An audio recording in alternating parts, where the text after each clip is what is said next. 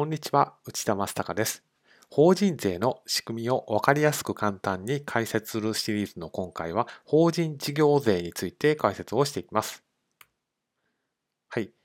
法人事業税っていうのは地方が課税する税金です。で、地方で課税される税金としては、先日の動画で住民税がありましたけれども、住民税以外に事業税も課税されることになります。事業税を課税するのは都道府県になりますので、まあ、住民税とは異なって市町村は課税をしません。